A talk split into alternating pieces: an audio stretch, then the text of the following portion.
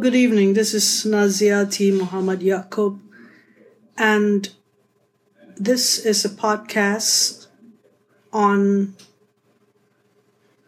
what happens to the future of architecture education. We could also ask what happens to the future of education in general.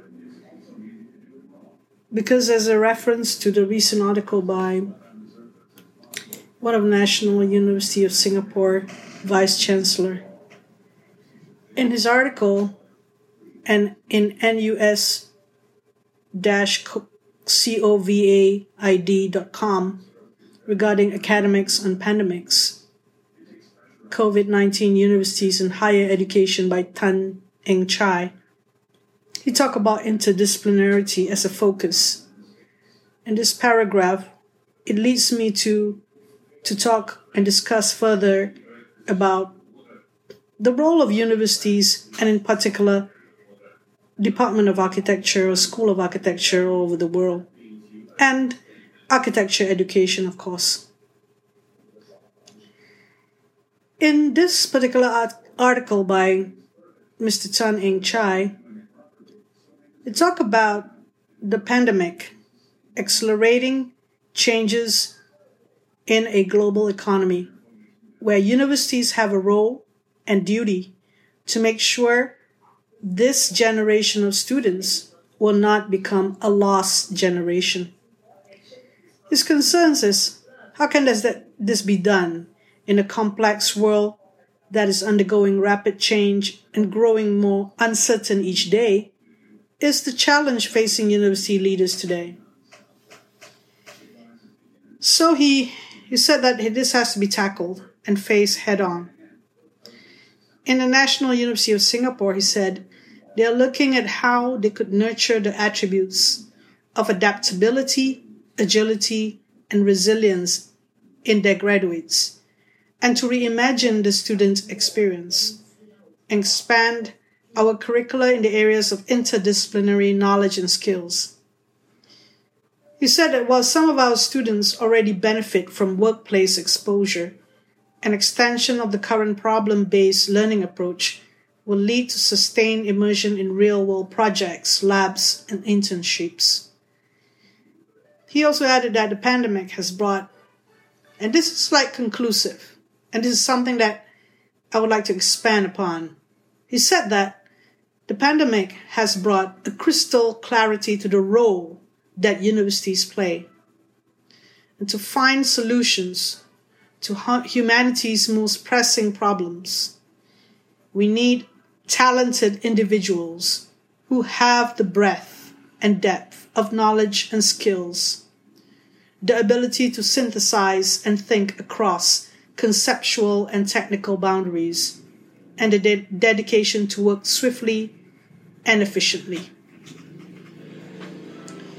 And he concluded by that he need multiple interconnected networks of talent in his community and ours in Asia and beyond. So, why I'm reading about what he has to say is because another notable gentleman, Mr. Tay Keng Soon, which is an, one of the professors in the architecture school, he talks about the the merging of architecture school to engineering school or engineering faculty. And I posted in the Facebook about this because this had been talked before by previous vice chancellor in 2013 and 14 at University of Malaya. And at that time, we were talking about, it was discussed even in the faculty meeting about um, whether we should be absorbed into engineering faculty or the business and economics faculty or the humanities faculty. I did have a conversation with an architect colleague um, just today, and of course, the the uh, logical thing is to absorb architecture into engineering. And University Malaya Architecture School was from engineering in the beginning. It started there. However, we know that architecture is the art and science, and art you cannot deny, or arts actually.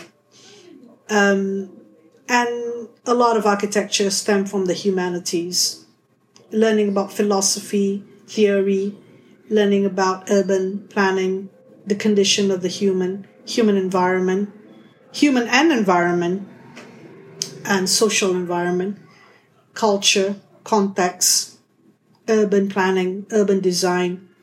Architecture, we learn about a lot of things because we have to see the bigger picture. And yet, you know, like what uh, Tan Chye said just now was the length and breadth of it all. And architecture does that. That is the nature of the architecture graduate or architecture students or architect in general. Unless they want to specialize in one area and not really um, contend with the bigger picture. So I did mention that um, the merging of the faculties in in a sense um, is something that they want to do so that there could be more autonomy within the different faculties in the university. As I recalled it, is modeled after some universities in America. And this will lead led me to think about the academic. Because it's, it also touched on what um, Mr. Tan said earlier on the uh, adaptability of how we need to um, be more resilient because it is a, a competition. If you're an academic and you don't really get the uh, grants and get the projects and get PhD students, um, uh, candidates, postgraduate students to be part of your planetary system. You are the sun and they revolve around you. And they revolve around you in many ways. One is as a resource of expertise. One is your your um you're bringing in the projects and you're creating projects and those projects are relevant to society and if you bring in a lot of income or you bring in a lot of grants you will have more planets revol- revolving around you. And then you'll be seen as someone who can actually contribute to the university and attach to the university in, in many ways because you're bringing in some of your income or percentages of your income. It is like that actually. That is the model that many of the academics have to aspire to to sustain themselves as an academic in the future.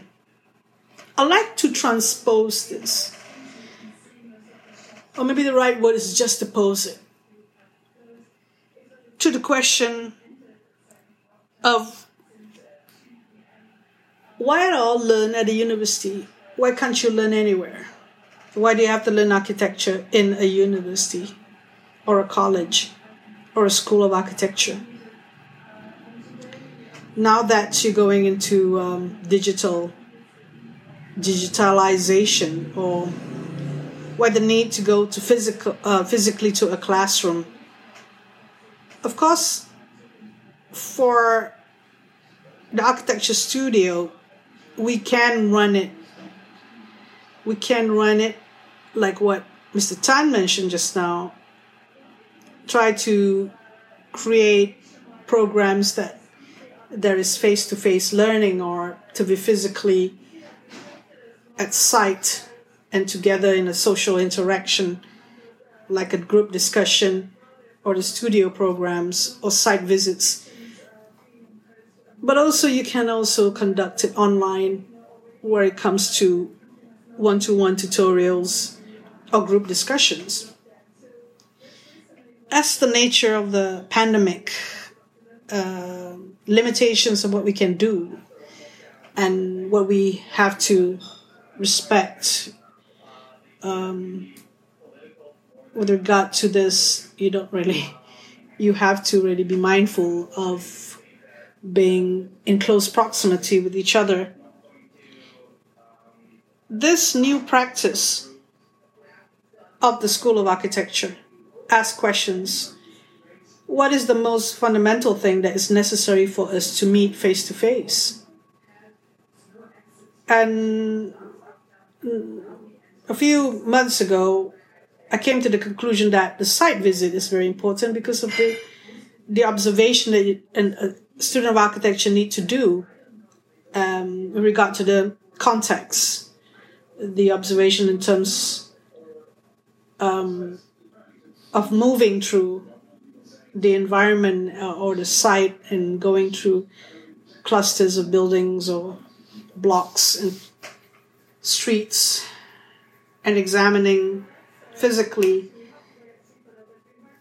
And then I started to think about an architect can imagine when you give him a plan or her a plan, they can imagine the spaces that they're going through. And um, you could actually you could actually teach students of architecture from the very beginning how to imagine that. Going through a program that, or an exercise in the studio regarding um, scale and drawing is actually being able to re- do representation of that scale or that imagination in a drawing form. And that is the crux of it all, where students of architecture practice this every day, every week, until they're very good at it, at drawing. And that's the crux of it all, really, because they have to be able to draw and communicate that idea to another person. If that is being if we're able to do that online then why the need to be actually be meeting up at all? When you can actually teach people that way. So when we think about the bigger picture of why do you need a university the only reason why you need a university now is the creden- credentialing aspects is the accreditation of the course. Um, but we argue that um, we argue that if you're good enough without even an accredited degree, that you could actually get a job. If ultimately is about getting employed, what is, uh, your employer know that you're talented. You can show the work and you can prove in the drawing office or where uh, the workplace that you could be skilled in many ways and that you could do the job. And whether you studied in Harvard or in of Malaya or in a polytechnic, an obscure polytechnic somewhere doesn't make any difference because you can compete. And when Mr. Tan mentioned about this, we need talented inv- individuals who have the breadth and depth of knowledge and skills and the ability to synthesize and think across conceptual and technical boundaries. That is actually the bottom line, really. Whether you are skilled in that way. Whether a person has all that qualities and can compete. You can compete with yourself and you can compete with others. You can compete when you can compete, meaning you have this your your ability is benchmarked with others in a way. Is that a correct word?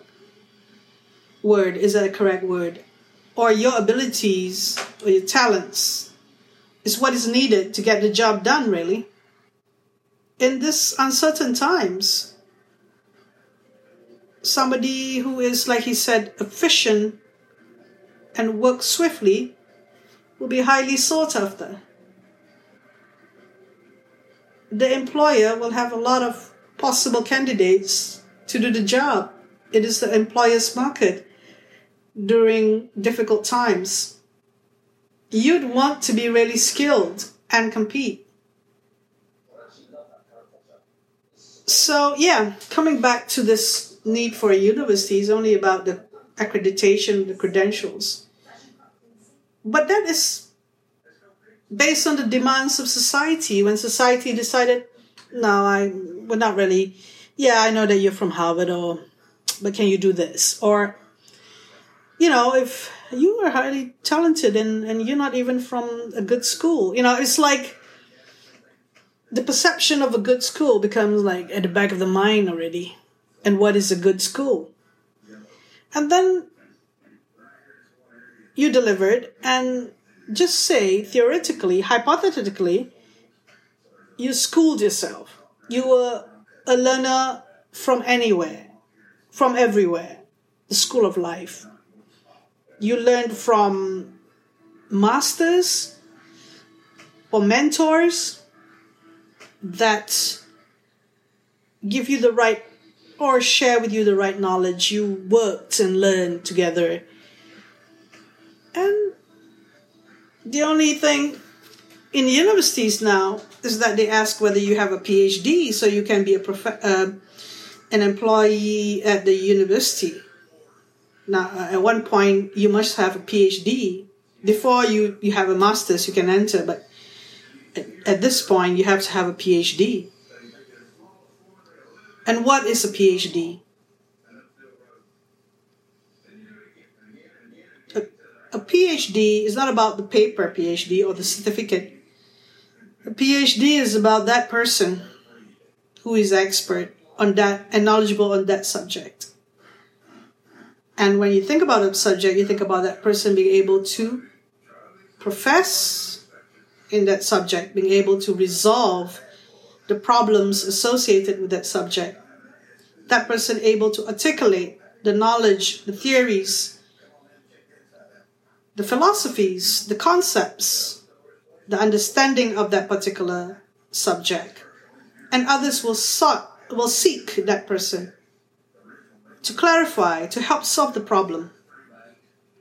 If that person is able to work with others, collaborate, that would be great. And um, we're talking about universities and seats of learning, and now it becomes unbalanced. You have the professors on the other side. If they seek to um, better themselves, if they seek to learn from others, even at the age of 50, you know, um, even at an age when they have finished their PhDs 20 years ago, something like that, then they still be relevant. They will be that sun in that universe with the planetary systems, uh, with the you know the planets revolving around the planets of postgraduates and projects revolving around, and they can achieve by their own credentials, by their own um, self sufficiency. You know, their self sufficiency and independence. So, when we think about education, when we th- think about higher learning and universities, some thousands and universities all over the world, yeah, thousands, maybe, yeah, I could say thousands, can I? Estimation of thousands rather than millions, of course. But um, slowly, um, you can feel it the competition from universities, private universities that don't have allocations as much as public universities. You can feel that it's much more acute to stay afloat. They don't have the funding and they have to stay relevant and create the programs, create interest for people to join. And for them, it's more critical. Sometimes it's just a numbers game at the end of the day. So we go back to this question about the future of universities, the future of architecture education. It's all intertwined. For the architecture graduate, they just want to be part of society in which they can contribute and skilled and part of in um, the interest in architecture to and you know whatever. They could be project manager they could be an architect in a design office. But that's for the architecture graduate the need to actually be part of this world that they thought about. For some of them they decided to do other things. Because architecture graduates they got a lot of talent and many skills in many uh, as, uh, uh, parts of design. For example uh, interior design or doing contracting work design and build or um, doing interior yeah i said that product design or maybe filmmaking art so it's just their nature of whether they they want to explore these other things um, there's also the expectations of the family on where they should go with their architecture degree. What about the academic? Because they stay around in universities. For me, I'm I've gone through 23 years of academia. And I'd like to ask you this question about the academic for a, young academic who is facing a 23 years ahead of them? Is it promising? Is it just getting publications done? Is it just what is the idea here? What does it mean to have a networking of collaborators, of postgraduate students? what is it that they have to better themselves at in order to um, be more relevant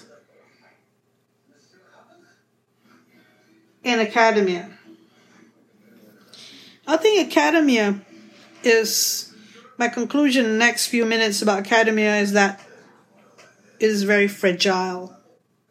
We actually discuss about um, community learning about um, doing, I mean, about not really having um, one campus, but campus can be anywhere. We actually discuss about it with other like-minded individuals, be they architects or um, industrial engineers, um, other engineers or economists. We, we did discuss that um, in our chat group, and and it's possible that you can you can uh, do bartering or you can have the concept of um, doing something for uh, in exchange for doing something or teaching in exchange for other goods and services. And they were mentioning about blockchain as one of the way to do it. Um, i'm not good about blockchain or anything of that but I see the uh, idea of online teaching or the idea of uh, taping, uh, videotaping, or even audio taping lectures and sh- and making available or broadcasting it or making available or even charging a fee for it if it's a proper proper cause to make a group of people skilled as possible, you know. And um, I used to think that with with a you can actually run an architecture course with just five people. Yeah, I actually think that. One person per year, and then the rest you run it with other people that you could call part timers or um, experts, consultants coming in to add in the content or the um, to make the program a complete architecture course. If that idea of just five persons could could actually run a school of architecture, it's true. If that idea is true, then you know um, it's all a matter of credentialing. It's all a matter of being certified by the board of architects or being accepted by the employers, the quality of your graduates. It also depends on whether people want to sign up for these courses, whether they seriously think that signing up for these courses will lead to an architectural degree. But when that architecture degree is not relevant anymore in the future, then there won't be any relevance of universities. That is for certain. And universities that grew from the Middle Ages, universities that grew from churches, uh, I mean, the monks who learned from antiquated knowledge because they were the one who can read, the others cannot, and how the printed, um, the ability to print helped to propagate knowledge. Universities came from that. The Cambridges and the Oxfords, it came from those entities which came from the church. Of course, we can debate about the Orient, um, the Eastern one, Ibn Sina and and and uh, Ottoman Empire and, so, and others, but I'm just giving only one scenario here. And it was the need to learn, really. Credentialing came later. Architecture as a profession came later. Engineering as a profession came later. Only in the 20th uh, century, when we had associations and boards for engineers and architects. And is very, very fragile, very precarious. So I'd like to end this the session with you, and I'd like some feedback if you would like to to start a discussion on this. My email is N A Z I A T Y Naziaty at gmail.com. And if you could drop me a line and we could discuss whether maybe we could have a chat over the podcast regarding this matter. Thank you very much for listening.